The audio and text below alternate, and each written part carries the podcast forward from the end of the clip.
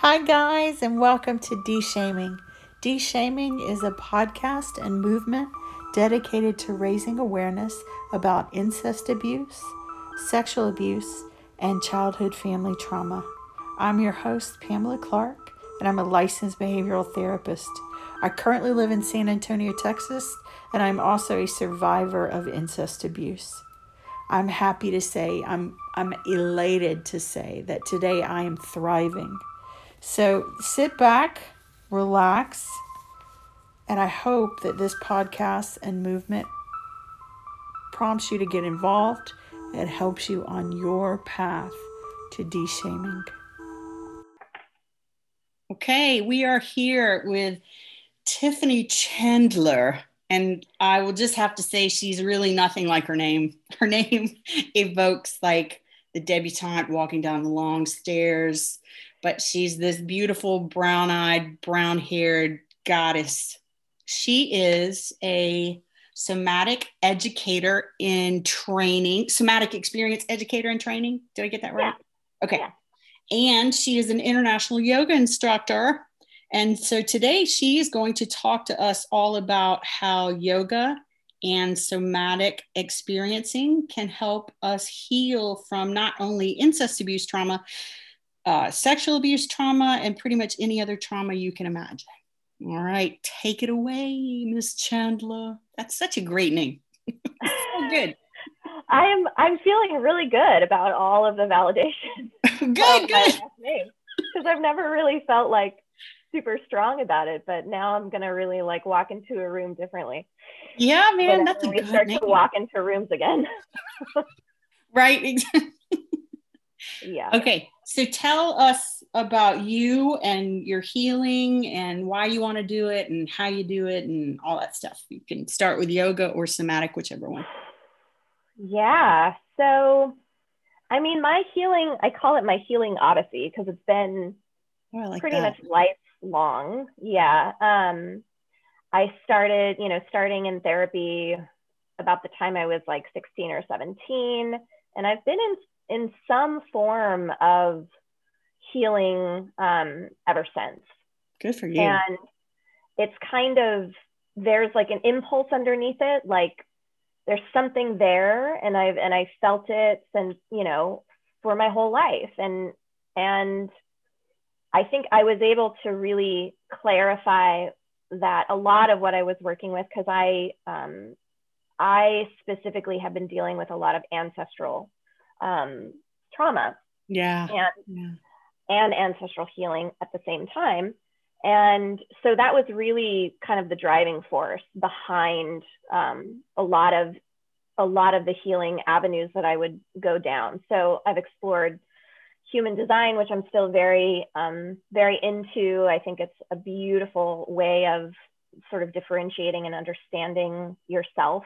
Um, and I did I I came into the world into a very religious family. So my Papa Bill, my grandfather was a Southern Baptist preacher from Nice. Texas, from from Levelland.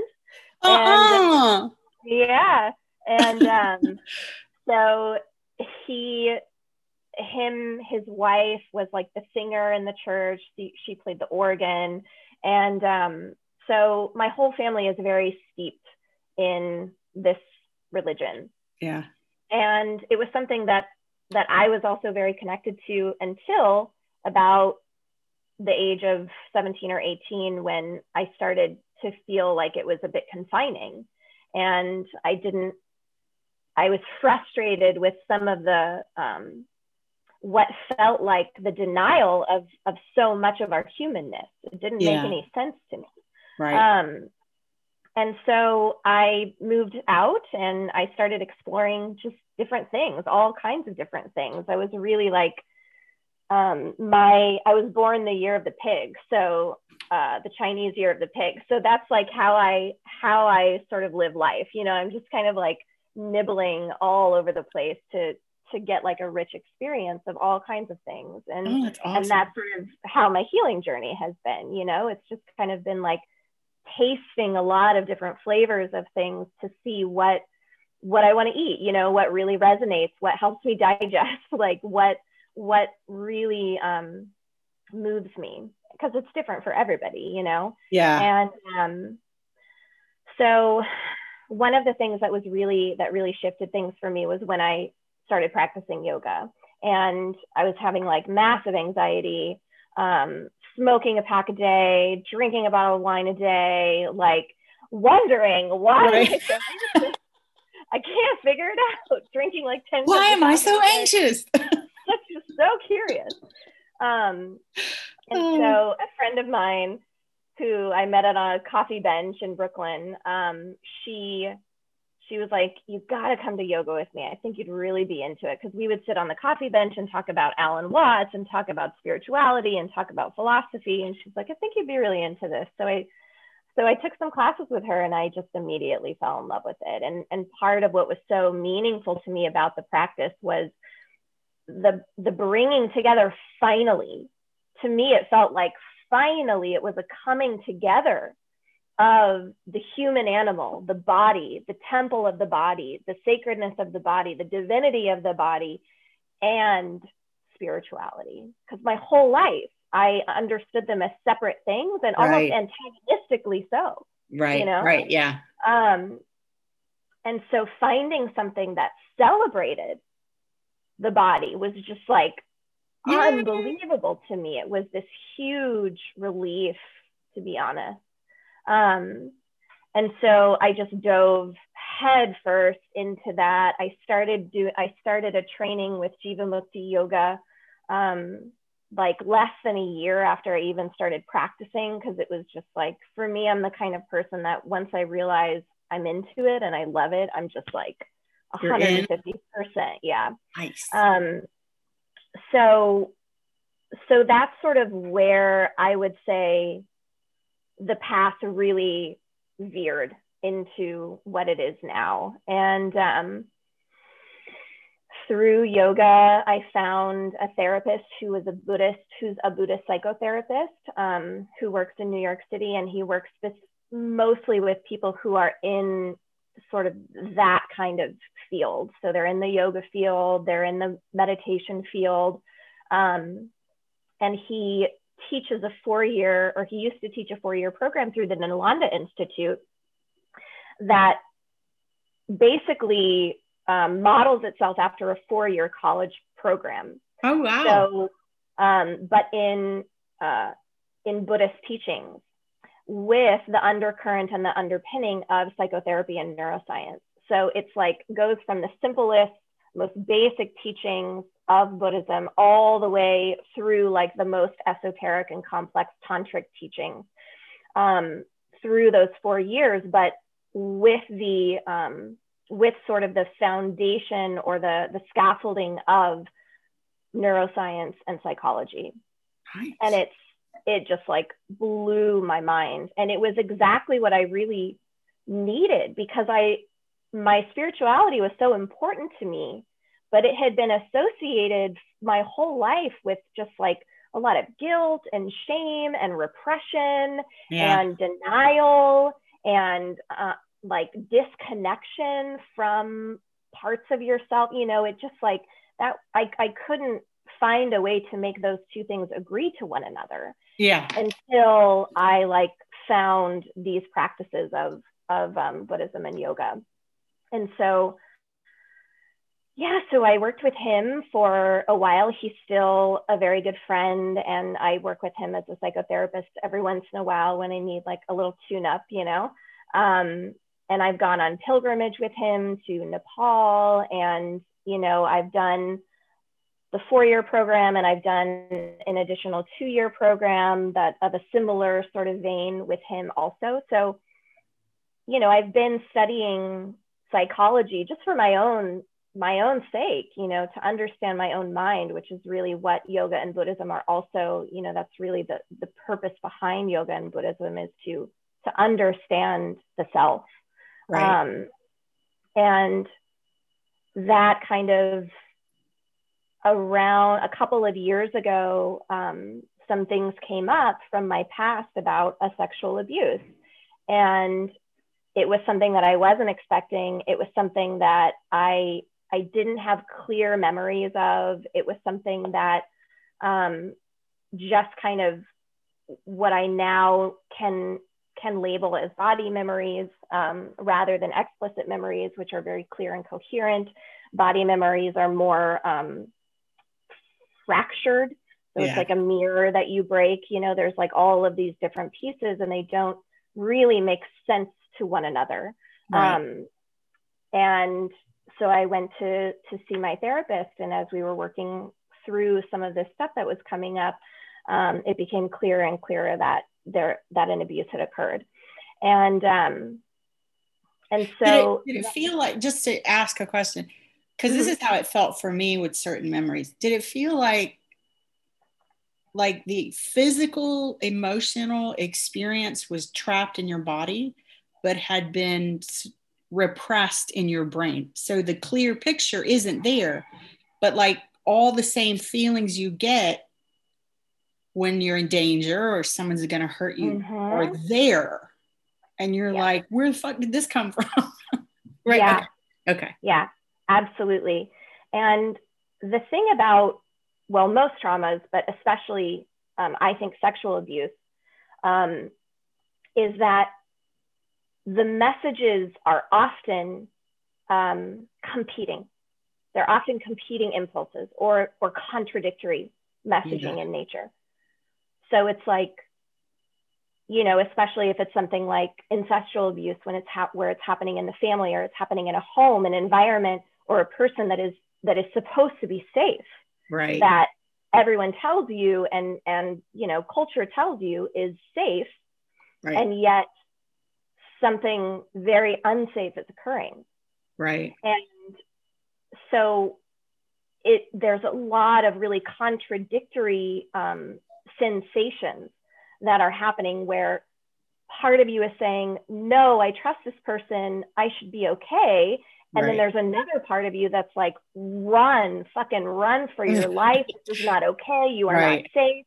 All of the alarm bells are coming up yeah. in addition you talked we were talking a little bit about like what's called coupling or associating earlier um, and that was something i was actually thinking about the other day where you know oftentimes especially like with something like sexual abuse arousal or pleasure becomes associated or linked with pain and terror. Yes. And even arousal in the in a non-sexual sense meaning just arousal in the nervous system like activation in the nervous system right becomes linked or tethered with terror or fear right. um, and so what i what i started putting together when i when i started doing this work um, through somatic experiencing is that any small level of activation that would come up, I would immediately, like, I reorganized my entire life around keeping the level of activation in my system as low as possible. Wow. And so for me, that meant like even listening to fast paced music was activating. So my whole life, I've listened to like really slow, calming, relaxing music. You know, I moved into a practice, a yoga, a physical practice that was all about calming the system. You know, and and just noticing, like looking back with this perspective and seeing all of the ways I was very skillfully and intelligently, but unconsciously, right, managing and and keeping at bay this amount of activation, survival energy that comes up for people who are in a situation, what's called um, forced immobilization, where you're in a situation where all of your whole system is activating to mobilize you to protect yourself. And yet, um, whether physically being immobilized or, you know, even through the, a sense of pressure, like you're not you're not able, a perceived sense that you're not able to move, right, um, is is not allowing that survival energy to to resolve or to complete. And so, and that energy stays in the system. Yeah. That all of that survival energy and that the power that comes through the system to protect you, to run for your life, to fight for your life stays in the system. And so somatic experiencing works on a nervous system level to go back in a, in a titrated way, in a slow, gradual, like bite sized kind of way into these um, these places, these like body memory experiences, sensation, images, um, behaviors or movements, emotions, things like that, um, to connect you back to that that sense of survival instinct or impulse so that you can then in real time actually complete and do something or say something in the moment that you weren't able to do or say back then. And in that way, the energy that is trapped in the system that is still telling you, you're in danger, you're in danger, you're in danger, run, mm-hmm. fight, whatever, collapse, freeze, disappear, dissociate, um, is able to be discharged. Love the, it. So the symptoms are able to subside. So you do sessions with people online? I do. Mm-hmm. Okay. So let's say, because I don't know anything about it, and I told you this, I'm like, I don't want to Google it because I don't want too much information. Like I want to ask questions. So let's say you yeah. and I are online. What would it, what's a session for me gonna look like as a survivor of incest abuse? Like what what would that do? Like what would you do? Like what do we do? Yeah. yeah so that's a good question and a, and a nice kind of place to to start an introduction to the work. So and it really is individualized. So everybody um, holds trauma in different ways. Everybody experiences trauma in different ways. Everybody's nervous system responds to trauma in different ways. Um, and so you're really meeting, you're not meeting a, a, a sort of symptom or a, you're meeting the symptoms, but you're not meeting like the, the exact experience. You're meeting the body where it is in that moment and what it's holding in that moment. And so, like for example, um, so I, I like to. I can uh, give you an experience that I had. Well, let me let me just um, go a little bit more into like what somatic okay. experiencing is. So, I like to describe it as like a body-based trauma resolution therapy.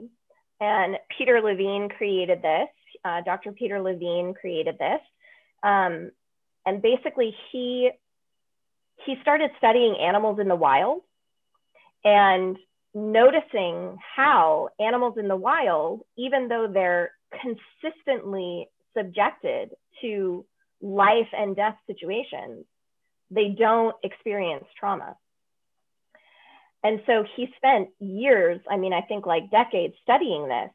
And what he found and what he noticed and what he observed was that animals in the wild, when the body, the nervous system activates for fight or flight or freeze, um, which is a, another cascade in the system, um, when that energy, that survival impulse is activated in the system, if, for example, an animal realizes that it's not going to be able to fight, like the threat is too big, and it's not able to flee, it can't outrun the threat, it will move into what's called a freeze state.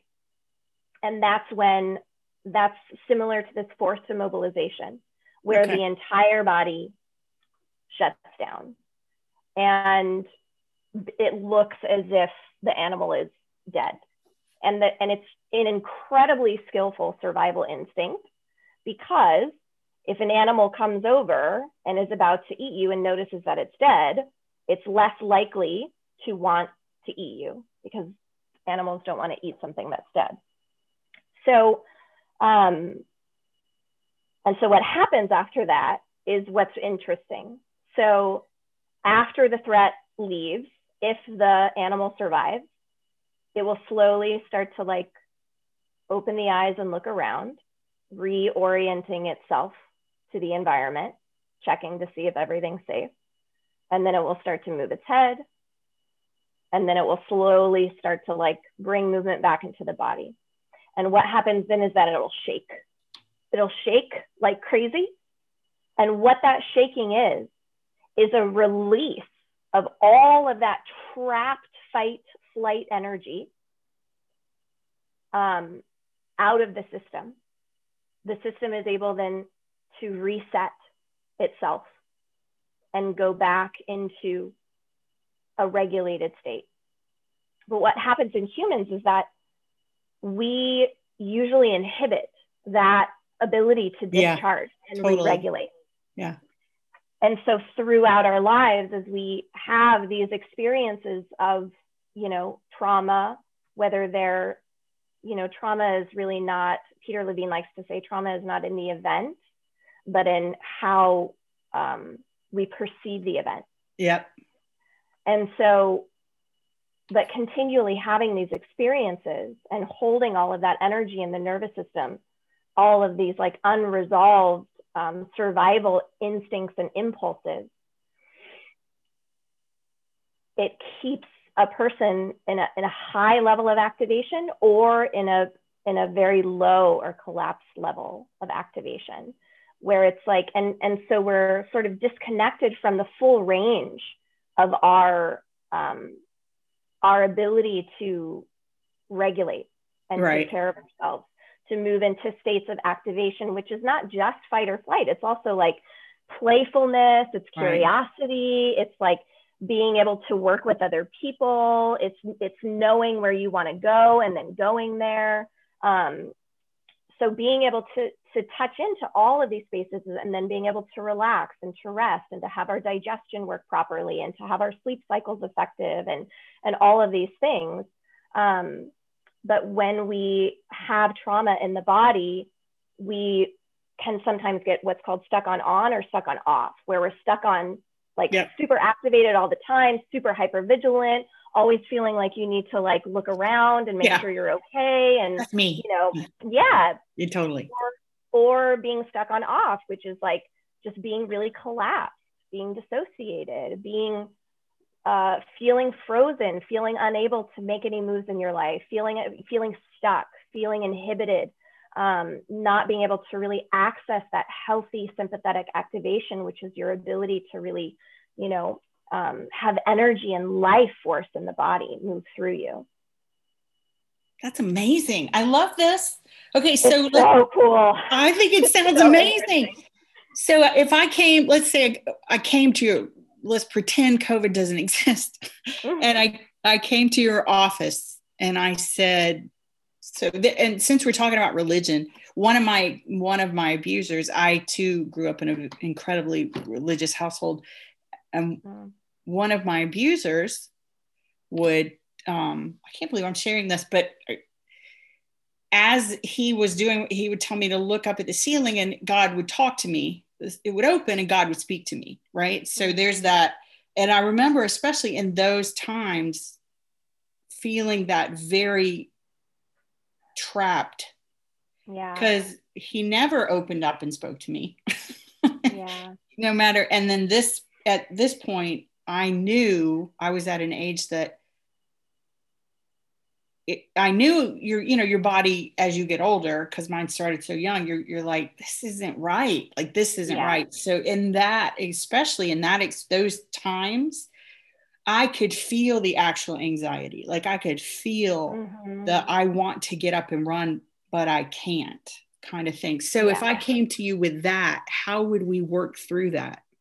Like, yeah, so one thing, I mean, we can even do a little tiny piece if that feels okay for you. But one thing that um, one thing that distinguishes somatic experiencing from traditional therapy, and it, and just as a disclaimer, this is not to say that therapy is a bad thing and right. somatic experiencing is a good thing. I think they're incredible in tandem. Thank you. Me too. The, yeah, the insight yeah. that you receive in, in a therapeutic setting can be so supportive in Right. um, what physiologically you experience in a somatic experiencing session and vice versa. So the the wisdom from both ends of the spectrum coming together is a really um, is a really whole um, and complete and and supportive thing. Yeah. Um, but where therapy kind of works with the narrative of our experience, somatic experiencing works with what I call the story beneath the story. So it's like, what is going on in the body when we're talking about these things? And so part of it is to slow things way down. So, one uh, description of trauma that Peter Levine gives is that trauma is something that happens too fast, too soon, and that it's too much for the body to process in the moment. right. And so, so the healing sort of avenue or antidote would be to slow things down, to take it a tiny bit at a time, and to do it at your own pace, to do it at the body's pace. And so, um, so we're really looking for what are the sensations that I'm experiencing right now on a body level. Maybe noticing images that come up, Oh, okay. um, behaviors or movements. So, is there is there a movement that that always happens? Like I always experience this on one side. Um, we focus on like even you might make a gesture with your hands, and that gesture you might make and not even think about it. Right. But in a Oh, somatic experiencing session, we might notice because you might be talking about something and doing this. And this is a very, I'm, I'm putting my hands Put up, hands in, yeah. in a like kind of stop position. This has a lot to say. yeah, it does. and yeah, Yeah. and usually we just kind of like, you know, do it and we're talking. So we're not really connected to what's happening in the body when we're doing something, making a gesture like this. Or you might notice that you're talking about something and suddenly you're like making fists with your hands. yeah, I do that a lot. Yeah. And so things like that are things that maybe in a session I would be like, you know, would it be okay if we explored this movement? And then have someone make the movement really slowly and then stop and just notice. What are you noticing after you make that movement? What comes up?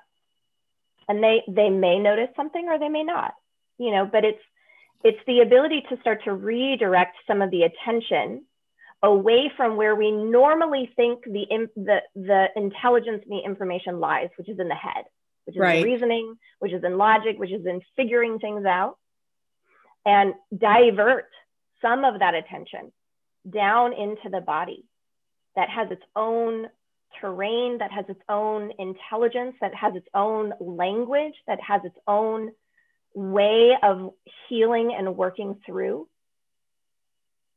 And so that's really like what we're doing in a session. Um, so I if like you want, go I like how you said that. Like I think we forget, and and I have been very guilty of this in the past. I think uh, over the past couple of years, I've made a conscious effort to connect the two, and I Mhm. the separation. I mean, it's very similar. Separated church and state is like here's my head and here's my body, and I think it's very common in survivors of incest abuse and other because you are disassociating yourself from the physical in the moment. Like Mhm. and so I, i'm glad you made that connection with this and with therapy talk therapy versus psychotherapy versus somatic experiencing one is not better than the other you need both on any level even if it's not somatic experiencing you need both things treated Yeah. and healed and made whole again. And so I'm glad you pointed that out that I think a lot of time we like to separate and one thing has to you need to heal this way and you need to heal Yeah. this way and it really isn't that it's you have to find how you heal Mhm. the individual does so yeah. We can. I got very anxious when you said, I don't know if you can tell I'm deflecting, totally deflecting. You're like, we could do a little bit. I'm like, oh. Um, Yeah, but I think even- that's, Even just noticing that. yeah. Like, we oh, don't yeah, have to totally. do a session. I'm not going to ask you to do anything that you don't want to do, but just noticing, even as you thought about it, and you went like this. This is Yeah, a I felt slight- it in my throat. A slight response. Totally. And my So stomach. you're like leaning back, Like- moving away. Yeah, I want to get out of here. like Yeah. turning your head. And that, even just noticing that yeah. is like such great information. It's huge. Yeah. It's, Yeah. It lets me know one, it's validating that memory for me, Mhm. who, and many other women who don't have validation from their abusers. And it, it, because my body's saying, no, thank you. I don't want to feel that again. I do not Mhm. want to go back there. Like, Yeah. and it's um, also and i've learned to lean into things uh, now when my body does that to go well maybe we need to explore this pamela like maybe you need to maybe you Mm. do need to explore this but it's um, Well, can I? Is it okay if I if I say something to that? absolutely please do yeah yeah So, because there's at least in the like yoga field where I the the wellness quote unquote, although I don't think it's like well a lot of the time, but um, in the wellness world, there's a lot of that languaging where it's like, you know, your happiness is in your in the outside of your comfort zone, or lean into the discomfort, or you know, where it's it's very um, almost forcefully so right pushing people to go into places that it actually may not physiologically be okay for them to go. right right And that's why these kinds of practices about learning to listen to your own system, notice I'm having a real flight response to this. Maybe that's a little bit too much. yeah okay, if that's too much, but I still want to meet this thing, what would what would I feel okay with? What would be okay in this moment? And this is how we can start to have because trauma is black and white. Trauma makes things black and white. It's Right. either this or it's that. It's all the time or it's never. And healing is really in the the nuance and in the subtlety and in and in the spaces between that.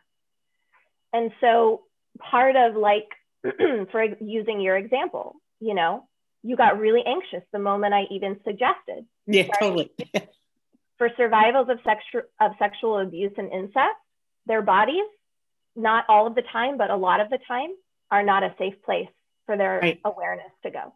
right And so in a session, I wouldn't start with what are you noticing in your body?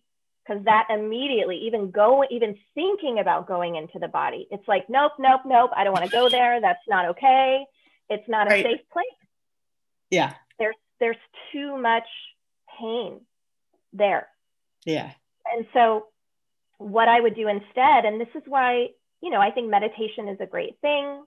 I think yoga is a great thing. Closing your eyes and focusing on what's happening inside is not always the right prescription for people, especially for people with abuse in their past, because closing their eyes and going inside may do one of two things. It may re traumatize, um, or it may cause them to just completely dissociate and zone out. And so, what we're looking to do always is not push you or push anyone into the place that we think you should go, but rather focus on what is the body saying? What is the body okay with? So, we might start with just opening the eyes and looking around your space, taking your eyes away from the computer for a moment and letting your gaze kind of wander around your space and a little more slowly than you normally would. You know, because usually we're like, oh totally i'm like yeah, usually we're like looking, but we're not really seeing what we're looking at. right right And so just like going a little more slowly, letting your letting yourself see what it sees and really land. Take in the texture, the color, and then letting it move on. And this is called in somatic experiencing, this is called orienting. And this is the first sort of level of our protective, it's, it's not just a protective or a defensive response. Um, it's also just what we naturally do. Right. When you come into a space, you naturally are just kind of look around, notice what you notice, just like no, getting the lay of the land, locating yourself in time and space when you introduce yourself to someone, especially now that everything's virtual, it's like you're always like, here's where I am. You locate yourself in some way to yourself and to another person. And so, even just that much, locating your physical self in the physical space that you're in might be enough. Right. I like what you said about closing your eyes because I don't I don't like to do that around other people. Like it feels yeah. incredibly uncomfortable to me. Yeah. And I've gotten better at it through my journey, but I don't enjoy it. I don't like, I cannot, um, I don't meditate. I tried it with Ralph, and Ralph's going to be, um, Ralph De La Rosa is a oh, psychotherapist. Yeah. Ralph. And I tried yeah. it with him, and God bless him. Um, I can't, I'm not at that space mm-hmm. meditate. But what I yeah. do do to for me and and where I am is I will sit and breathe. Like, but I yeah. don't close my eyes. I if yeah. there's somebody else around. Now, if I'm alone, it perfectly. But as soon as mm-hmm. you said close your eyes, I'm like, no, thank you. Yeah. and it's such a it's such a rote response. It's such a it's not there's not even a thought behind that response to what you said. Mm-hmm. It's just like the well, let's yeah. do. I'm like, nope. Like my yeah. body already knows before my brain even has time. Mm-hmm. And so, well, and that's that's such a great thing to like. That's such a great noticing because one of the things um, that's important to know about the nervous system and about these impulses that we have is that the nervous system is automatic. It's the yeah. autonomic nervous system or the automatic nervous system that the parasympathetic and sympathetic are a branch of. And we don't have control over how the nervous system decides to respond to any given situation. And so this is especially for like survivors of abuse who often are in a forced immobilization situation. There's so much, um, especially culturally, like uh, from a wider lens, when you're talking about victims of sexual abuse, there's so much blame. And yes. that that blame happens internally from the self and it happens externally from the culture. And there, like one of the most healing things that I've ever heard was that that was actually like the dissociation and the freeze that occurs in that moment is the most incredibly skillful and intelligent way of keeping you alive. Yeah. And how, that's so smart of your system to do that, to save you from the pain of experiencing that in the moment and to protect your survival. Yeah. If you said something, if you did something, you may not have gotten out with your life. Oh, totally. Yeah. Oh, yeah.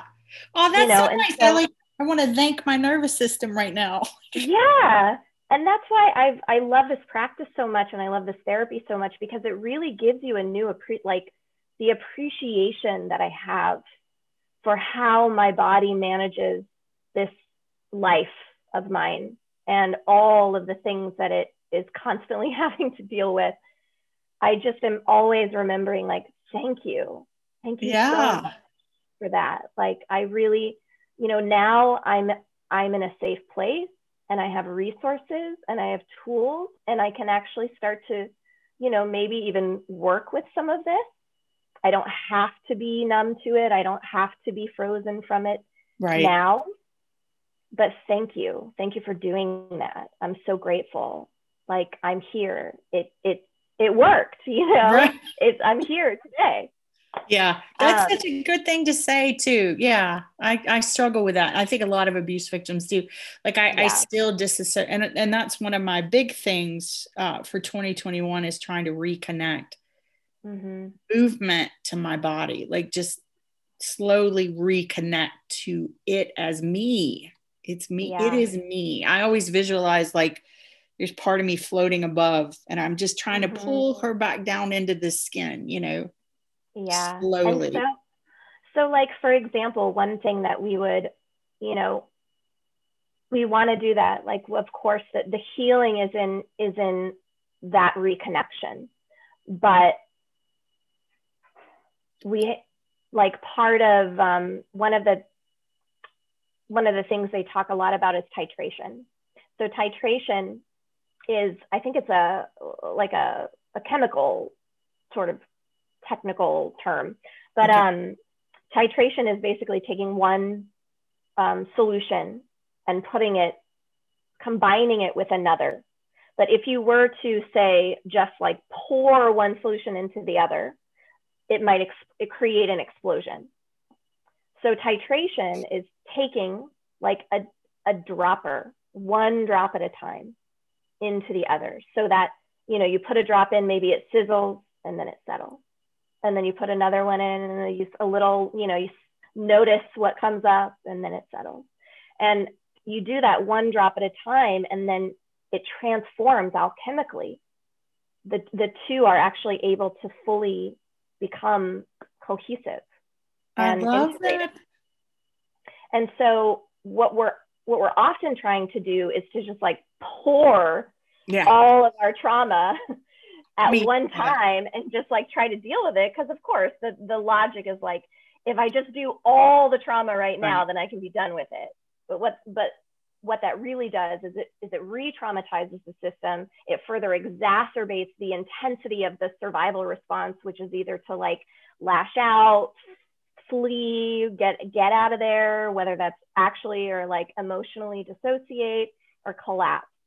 And so what we want to do is like just a little bit at a time, like find the doorway in. There's always one. So if the body isn't safe, then we work on the periphery and we just notice, you know, and over time, eventually, like something pops up. Oh, I just feel this like thing in my shoulder. Oh, is it okay if we like explore that a little bit? And that, you know, that thing leads to a movement that they notice or a memory or an image or a word or something, you know, something that they want to do or say. And, and that's all just by tracking the body and taking the pieces that are coming up a tiny, tiny bit at a time, slow enough so that they're able to actually integrate into the system rather than just like, you know, jack the system up uh, and make it impossible for, for new information to really like come in and settle. Yeah, I stay pretty jacked all the time. I mean, yeah. I don't mean this to say I'm making it sound like I'm a basket case. Um, it's not all the time for anybody listening. I don't want to scare anybody uh, into doing these things or into not doing these things and fearing it. Um, it's not constant. These feelings that I feel, they are not constant. So I, I needed to interject that because I can just imagine somebody like myself 10 years ago listening and go, nope, I'm not doing any of this. And mm-hmm. that's not the case. Yeah. I think the the best thing I ever did for myself was to allow myself to start healing, to mm-hmm. say, okay, I love you. And I'm looking at my body right now enough to heal you. And it's a yeah. process. And I think it's, I try not to look at it now as, um, because that's how I, I went into it. I'm like, we're going to get this over with mm-hmm. and I'm going to be done with it. And it's, that's not it. That's just not yeah. it. It yeah. is, um, but I look at it as an, a way to grow. I, I'm constantly growing from what I experienced. So I try to take a little bit of the positive for myself because I deserve that out of this instead of always looking at it as if it's I need to be done with it. I need to finish it. I need to check it off. Right. I need to be whole. I'm already whole. I'm yeah. a whole human being already. There are just things that I need to take reclaim yes. for myself yeah. emotionally. So that's me. Yeah. That's my two cents. So I'm sure other people view it differently, but it was important for myself as someone who felt like I wasn't whole, I wasn't enough, I wasn't good enough, even mm-hmm. to heal, to say to people, you're perfect the way you are right this moment. It's just you can take it to another level. Anyway, that's just my two cents. Yeah. And that's something that is trauma severs. Yeah. Tra- trauma has a severing kind of uh, effect. Yeah. In that it divides what feels safe and what doesn't feel safe. Um, or, so this is, um, they call it coupling and uncoupling, overcoupling or undercoupling in, in somatic experiencing. So, like, there are things that are that are coupled that are together that shouldn't be.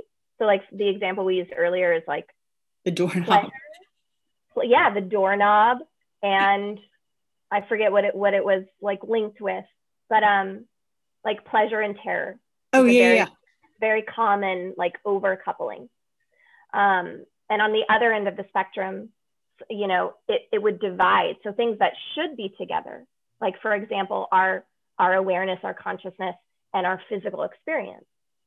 Things that should be together are separated.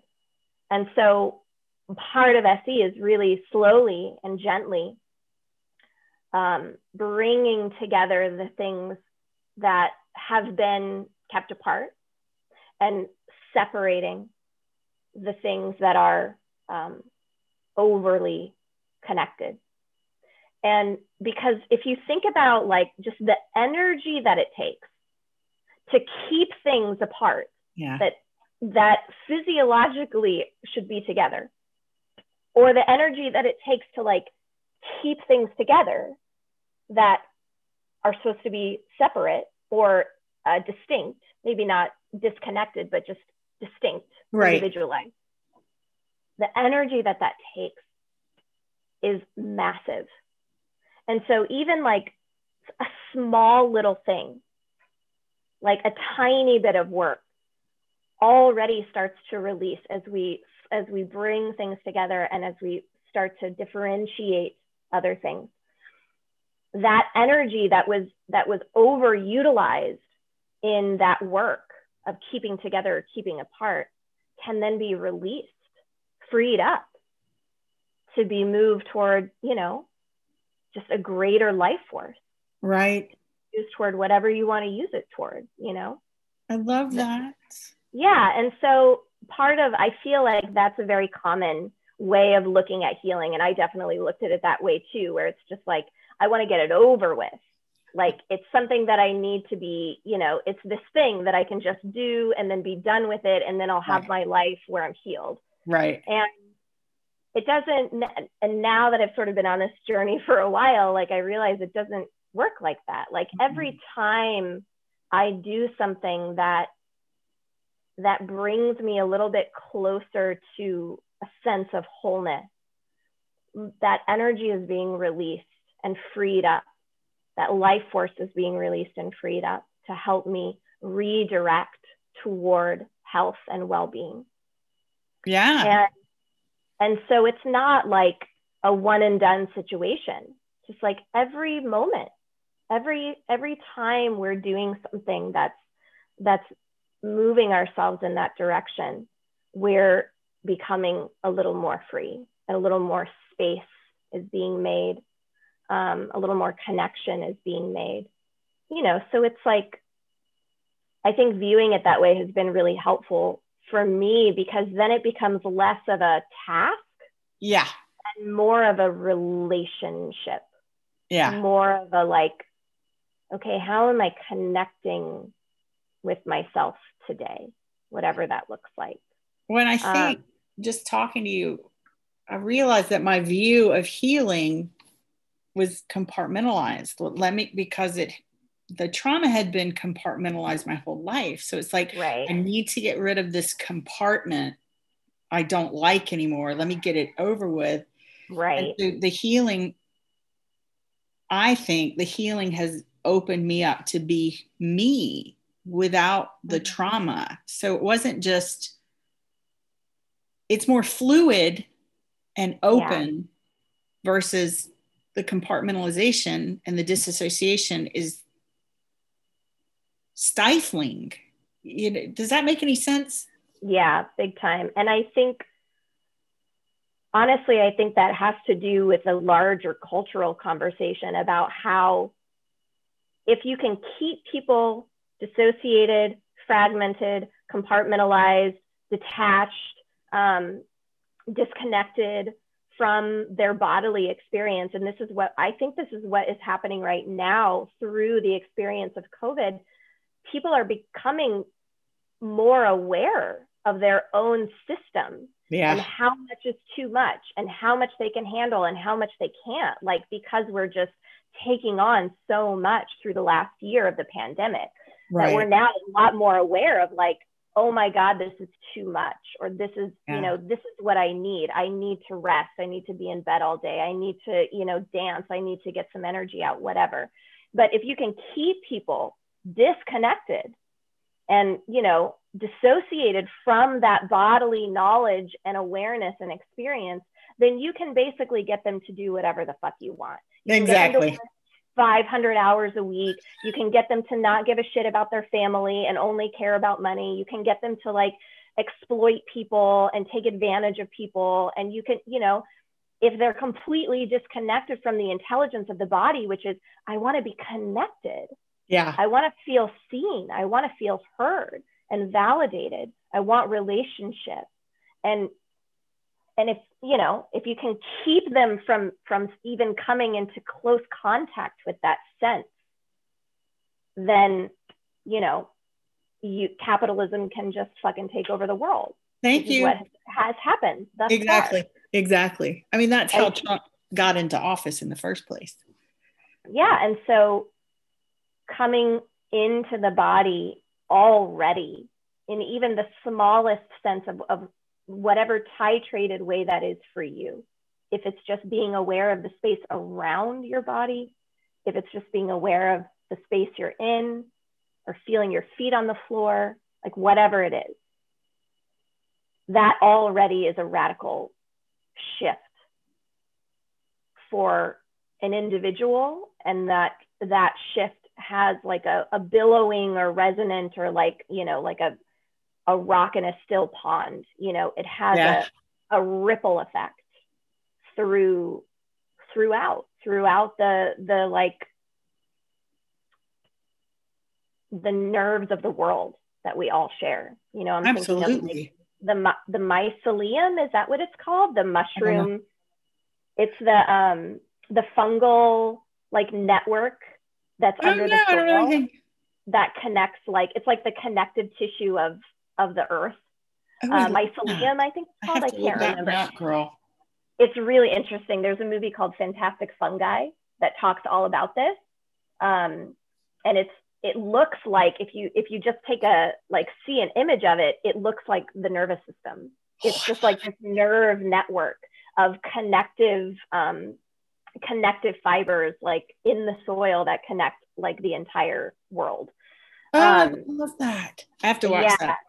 We have- Fantastic fungi. yeah Okay. And so, like in our own body, we have that same connective tissue, the fascia, the myofascia. And in, Yeah. you know, in in the world, I mean, there energetically, there is there is a connective. we are all connected. we yeah. all share. yes. You know, and so one one shift for one person is not just one shift for one person. One shift for one person moves this entire field in Right. a way. It resonates throughout. I mean, you can't deny that. It's the. I mean, if you are a religious person, it prayer. It's the same thing. I mean, it's the same. I think again that I have to add that disclaimer. It is the same thing as meditation. Yeah. you are working it's just the semantics of it. But we'll do a different podcast on that. I, i'm trying to take those words back in right now. I'm like no pamela no.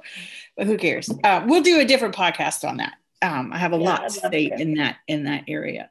Yeah. tiffany i think you're amazing. This has been and it's funny because i felt it. So when and i know when something is moving or uh, a therapy that would be helpful because the way that i start speaking is more difficult. I don't know how to describe this because it's all emotions. Mm, and the yeah. word you know what i mean? So it was funny as you would talk um the articulation was harder on what i wanted to say about it because of the emotions like the hands up and the nope mm, that were triggered in that. And so to me Yeah. that's an indicator that that's a valid and um, important thing to start looking at so that's Yeah. amazing i Well, love I think- this Yeah, it's, I mean, and just like it's such a rabbit hole to go down. And the moment, like, I had such an incredible experience. I took a course called um, Activate Your Inner Jaguar with a woman named Kimberly Ann Johnson, who's an SEP, who's a somatic experiencing practitioner. Um, and a lot of her work is about helping women, especially, reclaim, as you were saying, the healthy activation of their nervous system. yeah Um, and so I took that course when uh, some of this stuff came started coming up for me a few years ago, and I just immediately like went really immediately went into the training and just like absolutely fell in love. It's just so fascinating, and it really does give you. It has completely shifted my relationship with my body and my my experiences and how I've dealt with life from this lens of like so so much gratitude and so much more understanding and like tenderness because it was like man you were just you were surviving yeah and that is what was the focus you know it was thriving and re- you know doing huge like things with your life was not something that was available because it was so, just so much about survival. Um, and so yeah i mean i'm i'm happy to do a session with you at some point if you're if you feel up for it or if you feel interested. Yeah. Um, so if that's something you want to put together i i would love to do that but You're it's so very yeah it's just so interesting and like it's like learning another language starting Yeah. to talk to your body and starting to connect with an intelligence that isn't just what happens neck up you Right. know is really is really incredible it's exciting and terrifying at the same time. so, yeah do you have a web page that people can get in touch with you at? And I'll put it on the. But just say it Oh, now, so maybe people yeah. can a way they can link to try to work with you.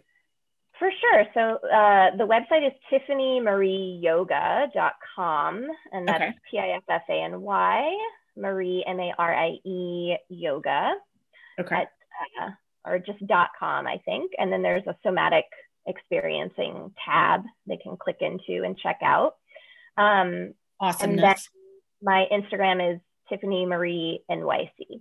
Perfect. And I will put her link to both uh, when I post this podcast. So you can go to the deshaming.com uh, page. I'll also have it on the deshaming Instagram. I think you're amazing. Nice. I'm so glad you were Oh. here today. I'm so grateful to be here and to just like having these conversations as we were mentioning earlier like it's so it's such a difficult thing you can't just talk about it with anybody you can't just like have a discussion about it at the dinner table with people and and yet it's what's really needed you It's know really it's what needed. what's really needed to heal is Yeah. to just allow that story air and Yeah. freedom and space um, and so i just really am so grateful to be here and to offer anything that i can to support Well, we will definitely have you back. Definitely have you back. Oh, Um, oh i'd love to anytime Yay. All right, guys. Thank you so much for tuning in today. And as always, I hope that this motivates you to get up and heal yourself because you deserve it. You are loved, and there's a purpose for you to be here. Be brave with me, tell your story, and I hope that all my ramblings help you on your path to de-shaming. same